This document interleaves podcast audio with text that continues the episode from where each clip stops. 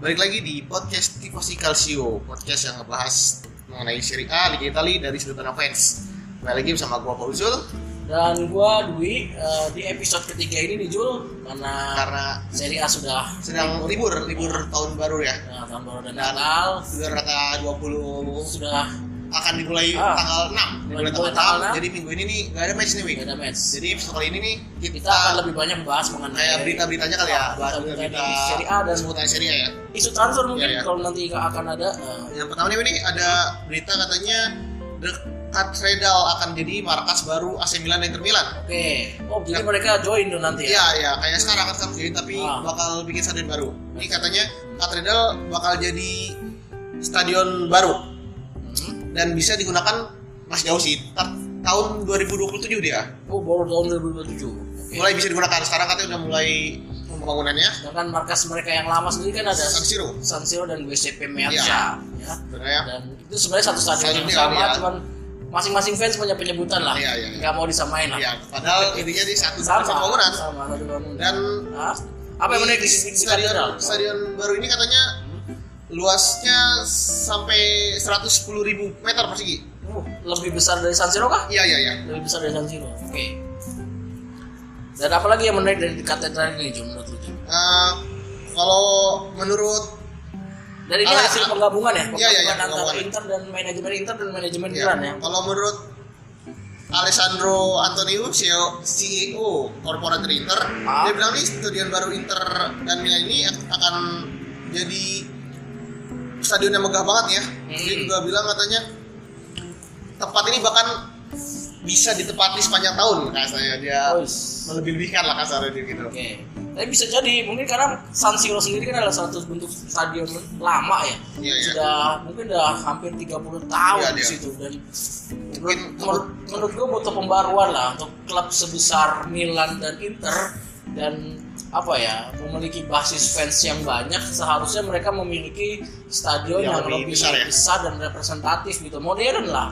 Harus mengikuti perkembangan zaman juga kan. Tapi kalau menurut lu kenapa nggak San Siro aja Wi, yang di renov lah misalnya? Kenapa ya? ini menurut setahu gue ya San Siro itu kepemilikannya adalah uh, punya dari dalam tanda kutip pemerintah kota Oh, Milan. iya, Jadi iya, iya. kepemilikannya itu punya Pemkot lah ya. Beda dibilang. sama itu ya. bukan milik swasta. Jadi Beda sama setahu gua eh, stadionnya Juve siapa? Juve Allianz Arena. Iya, Nah, nah itu punya pribadi ya. Juve itu memang milik dari Swasta manajemen ya, swasta Juve, ya, manajemen punya- Juve sendiri. Jadi tidak ada keterkaitan dengan Pemda setempat Ah, lah iya. kasarnya begitu. Sedangkan Oh. kalau San Siro dan lebih banyak stadion lainnya di Italia itu adalah stadion-stadion yang milik Oh, mungkin Pemdanya. eh, pembuatan stadion baru ini agar lebih mudah ya bisa untuk melakukan Iya akan pengembangan jadi nggak usah harus kasarnya minta izin ke pemerintah gitu ya Yes, mungkin menurut ya. gua Jadi akan akan lebih memudahkan kedua belah klub baik Iya, Inter iya. maupun Milan untuk apa ya mencapai target-target yang diinginkan. daripada tetap menggunakan San Siro yang yang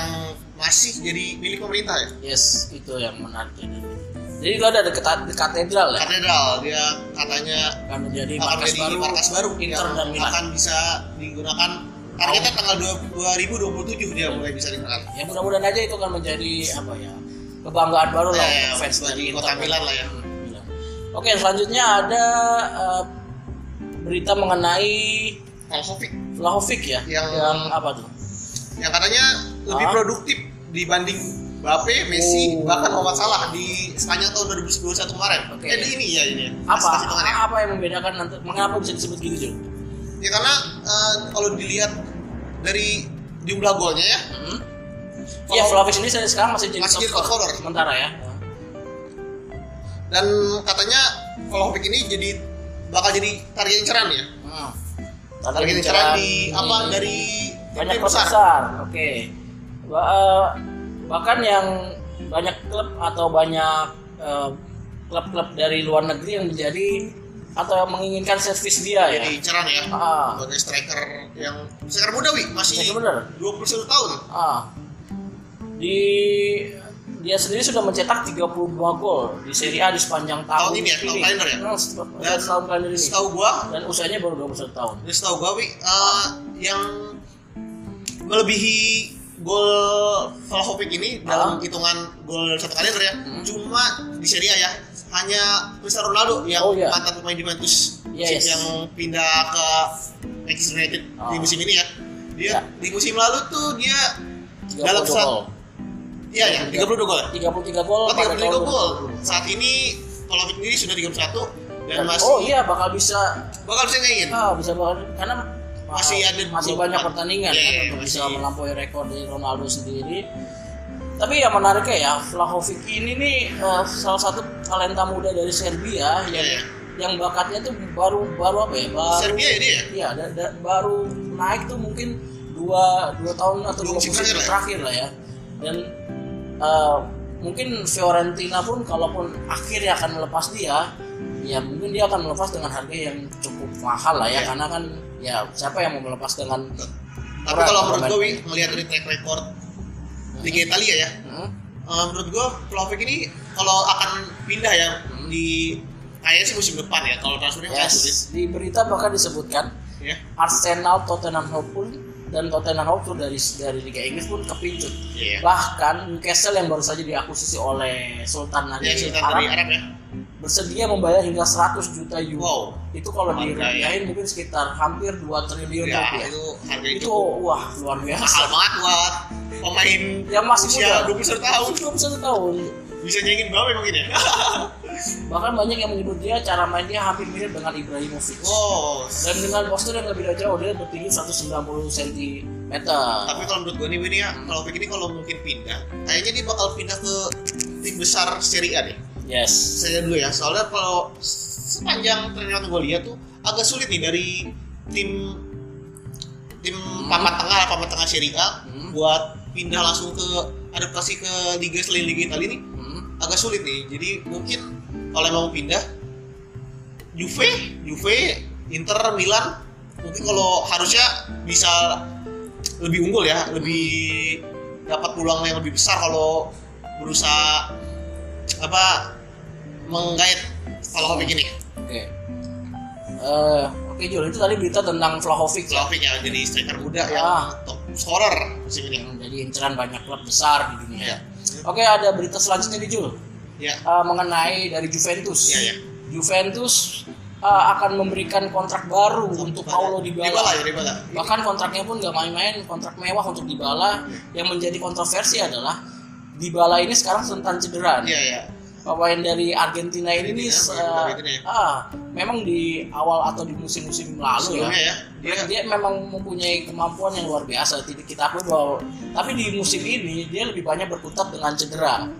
Dan ini yang membuat kemampuan atau apa ya cara main dia tuh mungkin agak menurun ya karena faktor cedera itu dan tapi itu tidak mengurangi niat Juve untuk memperpanjang kontrak dia dan ini menjadi kontroversi sendiri sih di antar apa fans-fans Juventus karena menurut mereka banyak yang menganggap bahwa Dybala ini masih sudah inkonsisten lah ya. Ya.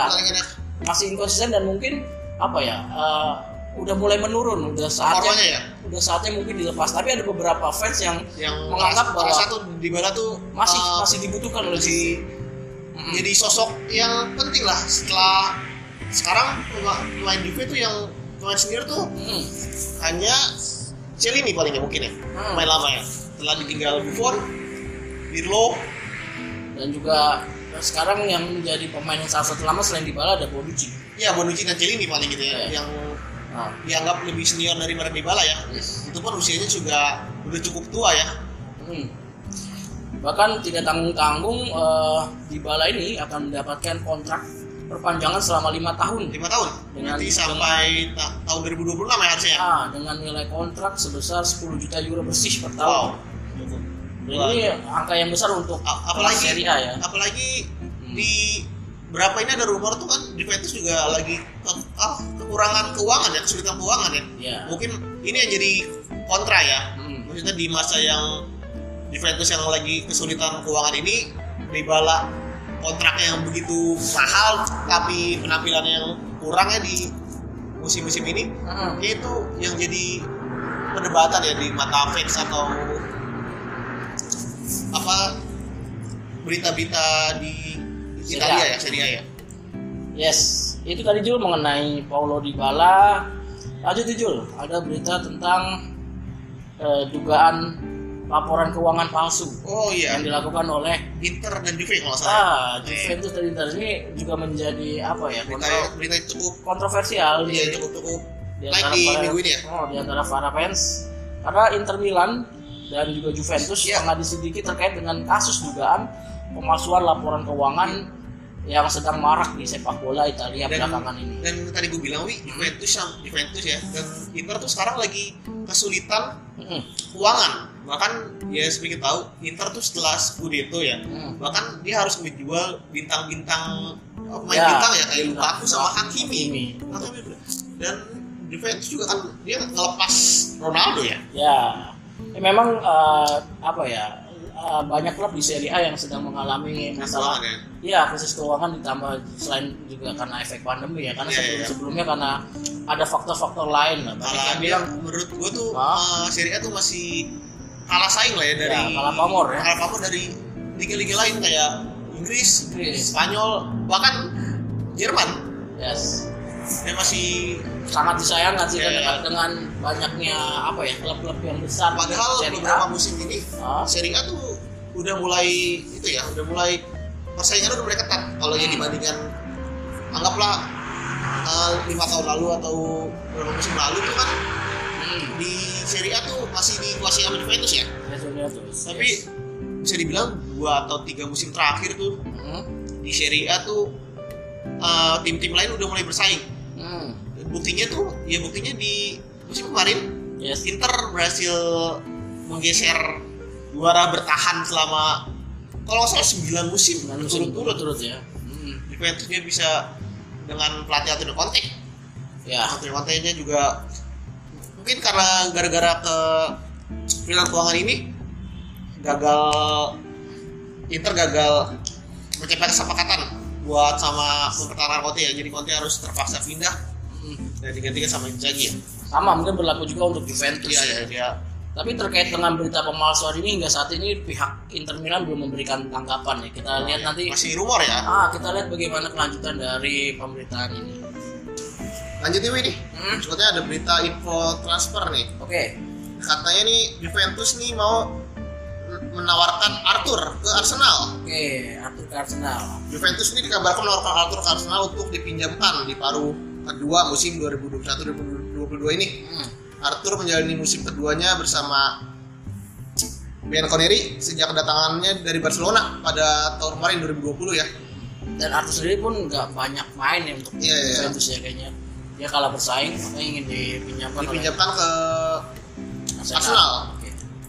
terus selain itu Wi Hmm. eh, Juventus setelah menawarkan ke Arthur tuh Hmm. dia juga ingin meminjamkan eh Oh, ingin pinjam pinjam. Aubameyang dari Arsenal. Ya ini menurut gua bisa jadi win-win solution Iya, untuk iya. kedua tim ya. Tawaran ya. Ah, tapi ya entah apakah Arsenal setuju apa enggak, tapi menurut gua kalaupun nantinya uh, Aubameyang pindah dari Arsenal ke Juventus, itu mungkin akan menjadi keuntungan tersendiri untuk kedua klub ya karena ya mungkin Arthur akan cocok untuk bermain di Liga Inggris ya karena kita tahu bahwa Dia sebelumnya sebelumnya bermain di Barcelona dengan ya mungkin karakter yang menurut gua tiki takanya Barcelona mungkin nggak beda jauh dengan karakter Liga Inggris. iya. Mungkin lebih Dan- cocok di sini dibanding bisa jadi di bisa Italia. jadi lebih cocok di bermain di apa Premier League dibanding di Serie A dan sementara Aubameyang sendiri menurut gua mungkin di Arsenal dia Agak sulit, agak sulit Wi, itunya apa Ah. ngelepas Abu Aubameyang. ya karena mereka atau Aubameyang ini selalu Striker utama masih mereka ya. masih menjadi andalan lah tapi menurut gua permainannya pun di Arsenal masih Karena konsisten Arsenal juga musim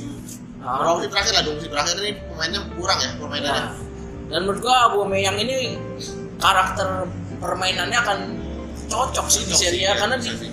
dia tipe pemain yang lebih banyak bukan berlari ya menurut gua ya lebih banyak apa ya Positioning ya dia positioning ya kayak pemain-pemain atau karakter Liga Serie A Italia lah yang nggak banyak lari lebih banyak bola bola kalau di Liga Inggris kan kita apa ya permainannya lebih cepat lebih kick and rush kan Dan istilahnya mereka Juventus ini kalau kedatangan Aubameyang nih mungkin bakal jadi apa angin segar lah ya buat Juve ya. Karena Hmm. saat ini tuh striker Juventus tuh setelah ditinggal Ronaldo ya. ya Morata, Morata ya? ya Morata Hanya Morata ya? Morata, ya sama, mainnya sama. Aduh. mainnya pun masih belum belum menemukan apa ya kurang lah.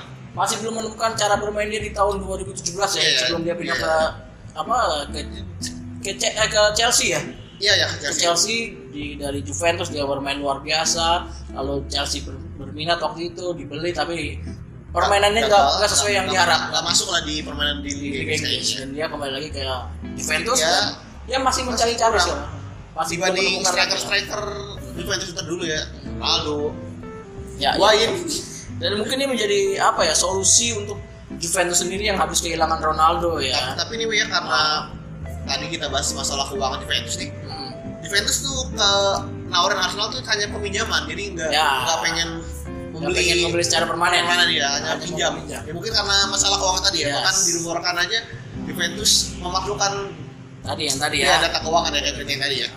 Oke, berita selanjutnya ada ini apa dari AC Milan. iya ya sebenarnya kenapa Wi? AC Milan menolak dua tawaran untuk Rafael Leao. Rafael Leao sendiri adalah pemain muda dari Portugal yang di dua musim terakhir ini permainannya semakin berkembang sih. Dia Oh, dibeli iya, dari OSC Lille dari Liga Prancis. Iya, Lille. Wak- eh, dia dibeli dari waktu dalam masih kondisi yang sangat masih muda ya. Sekarang usianya masih mungkin 21 22 dan mulai menunjukkan progres yang menurut gua bagus sih karena di dua musim terakhir ini sel- dia selalu menjadi pilihan utama Pioli di lini Jadi eh, starter line up striker. Ya, selalu menjadi pilihan utama ini di starter line up dan menurut gua penolakan uh, Milan kepada uh, Leo ini menurut gua masuk di akal karena uh, Milan sendiri lagi ke, ke apa pemainnya banyak yang cedera, ya cedera Jadi, jadi kemungkinan untuk dilepas dilepas sangat susah ya, karena susah ya. Milan sendiri masih membutuhkan masih banyak pemain butuh ya. banyak pemain bahkan kayak kata lu tadi Hmm. di ada beberapa pemain Milan yang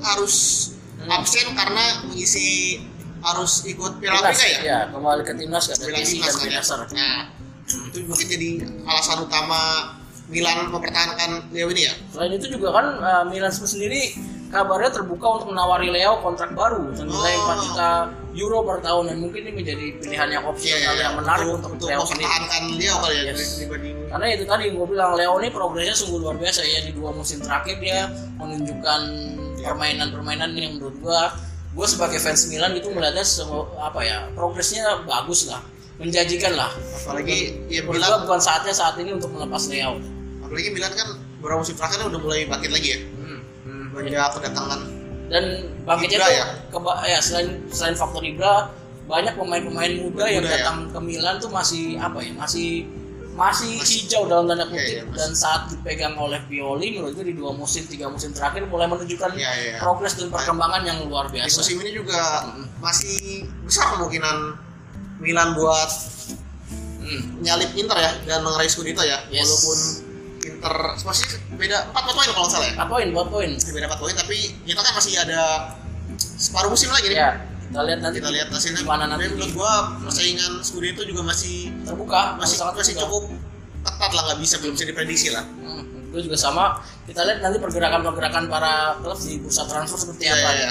Ini kita ngomongin bursa transfer sedikit nih Jul. Iya ya Yang eh, ada berita mengenai eh, beberapa pemain atau beberapa klub di Serie A yang mulai bergerak untuk mencari pemain-pemain ya. karena bisa transfer udah mulai buka ya Nah, di Milan pemain apa eh, Milan sendiri sedang mengkonfirmasi akan membeli back baru untuk mem- menggantikan Simeon Kjaer iya yang cedera 6 bulan dan diprediksi hingga iya. akhir musim berarti yang nggak apa Uh, absen ya Yes, beberapa pemain bisa menjadi opsional. Di pemberitaan tuh ada Milenkovic dari Fiorentina, oh iya lalu dari Liga Jerman ada Botman.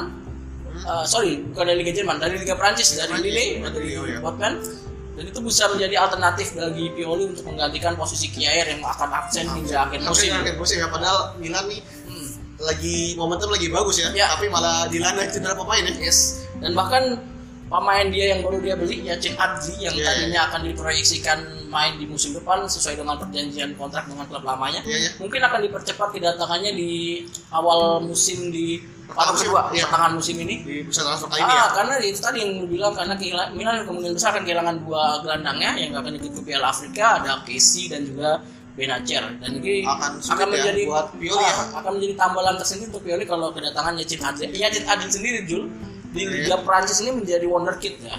Karena dia masih muda, usianya baru 20 tahun dan dia dari Prancis Hmm. dan apa ya, dia masuk di top 5 atau top 3 gitu dalam urusan assist dia. Iya, iya. Dia dari klub Bordeaux. Bordeaux dari Kan- Prancis. Lili ya tadi ya Kalau Yacin Adli Bordeaux. oh baru Bordeaux dari Bordeaux. Lalu ada yang lain mungkin Inter Jul yang lu tahu dari fans Inter Inter tuh kalau nggak salah kemarin tuh ah, baru eh, nawarin kiper.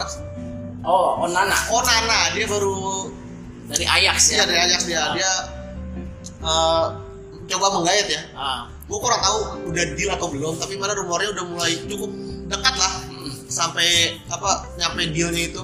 Uh, Onana ini katanya nih digadang-gadang sih buat nge-backup Handa ya. Handa yang Handa kan udah cukup tua ya. Dia udah kalau di seingat gue dia udah 10 musim semenjak ngegantiin baru 10 musim ya. Julio Cesar Julio Cesar dia langsung jadi starter up line up utama di Inter. Sekarang nih karena udah cukup tua ya. Butuh inilah butuh backupan ya butuh backupan lah. Mungkin untuk kalau ketemu tim-tim yang atau performanya mereka Performanya, udah ya. mulai menurun karena butuh backup. Ya ya perlu. Dan menariknya Jul Onana ini sendiri saat ini sedang menjalani hukuman hukuman doping. Oh karena iya iya iya. ini, ini. lucu lucunya adalah dia sebenarnya di musim lalu di Champions musim lalu Ya, di pertandingan saya lupa di pertandingan uh, antar perempat final atau di grup Iya. gitu.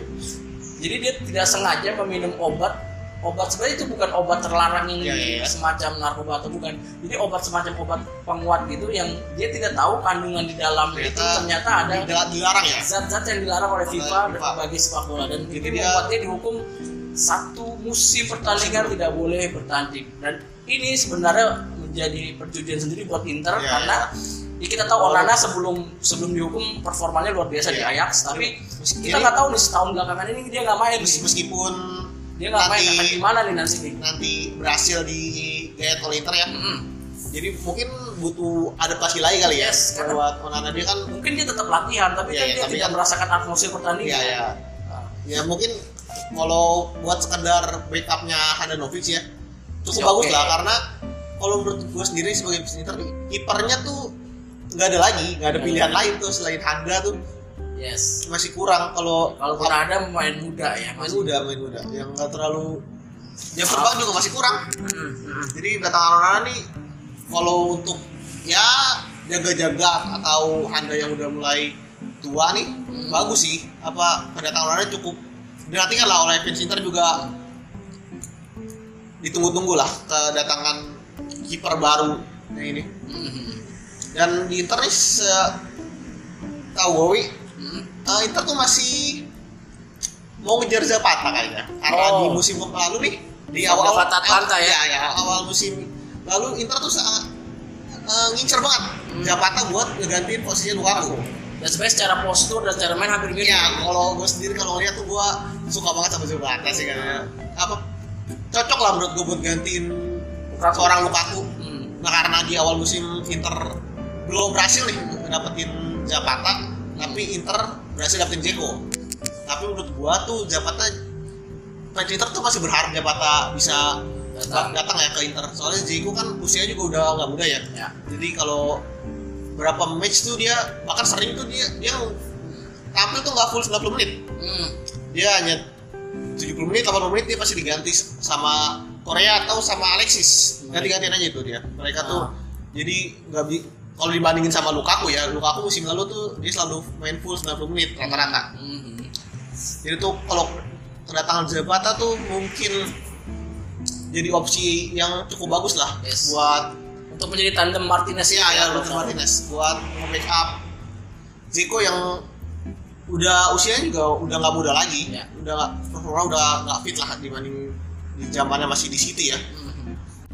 Nah itu itu eh, berita-berita yang menurut kita ya eh, cukup ya cukup oke lah, cukup tersebar luas nih di minggu ini nih. ah. Jadi untuk episode kali ini nih Ah. karena serianya libur serinya libur eh, dan Giornata 20, ke-20 baru akan main tanggal 6 ya tanggal 6 tahun depan nih. Ah, 2022 hmm. Jadi kita lebih di banyak ngomongin tentang berita-berita berita-beritanya nih. tentang seri A Jadi mungkin di next episode kita bakal bisa ngebahas lebih lanjut kayak lagi kayak mengenai- kayak episode Ah. sebelumnya lah kayak klasemen, hasil pertandingan, top score dan lain-lain. Ah. Jadi mungkin di episode ini segitu dulu kali ya yang Ya. bisa kita bahas ya. Hmm. Oke kita segitu dulu ya gue juga mau ngucapin sekali lagi terima kasih, Terima kasih buat teman-teman yang sudah mendengarkan podcast kita nih Iya. Eh, oke Sampai- sampai jumpa di episode selanjutnya Sampai jumpa di podcast Terima kasih Calcio selanjutnya. Bye-bye. Bye bye. ciao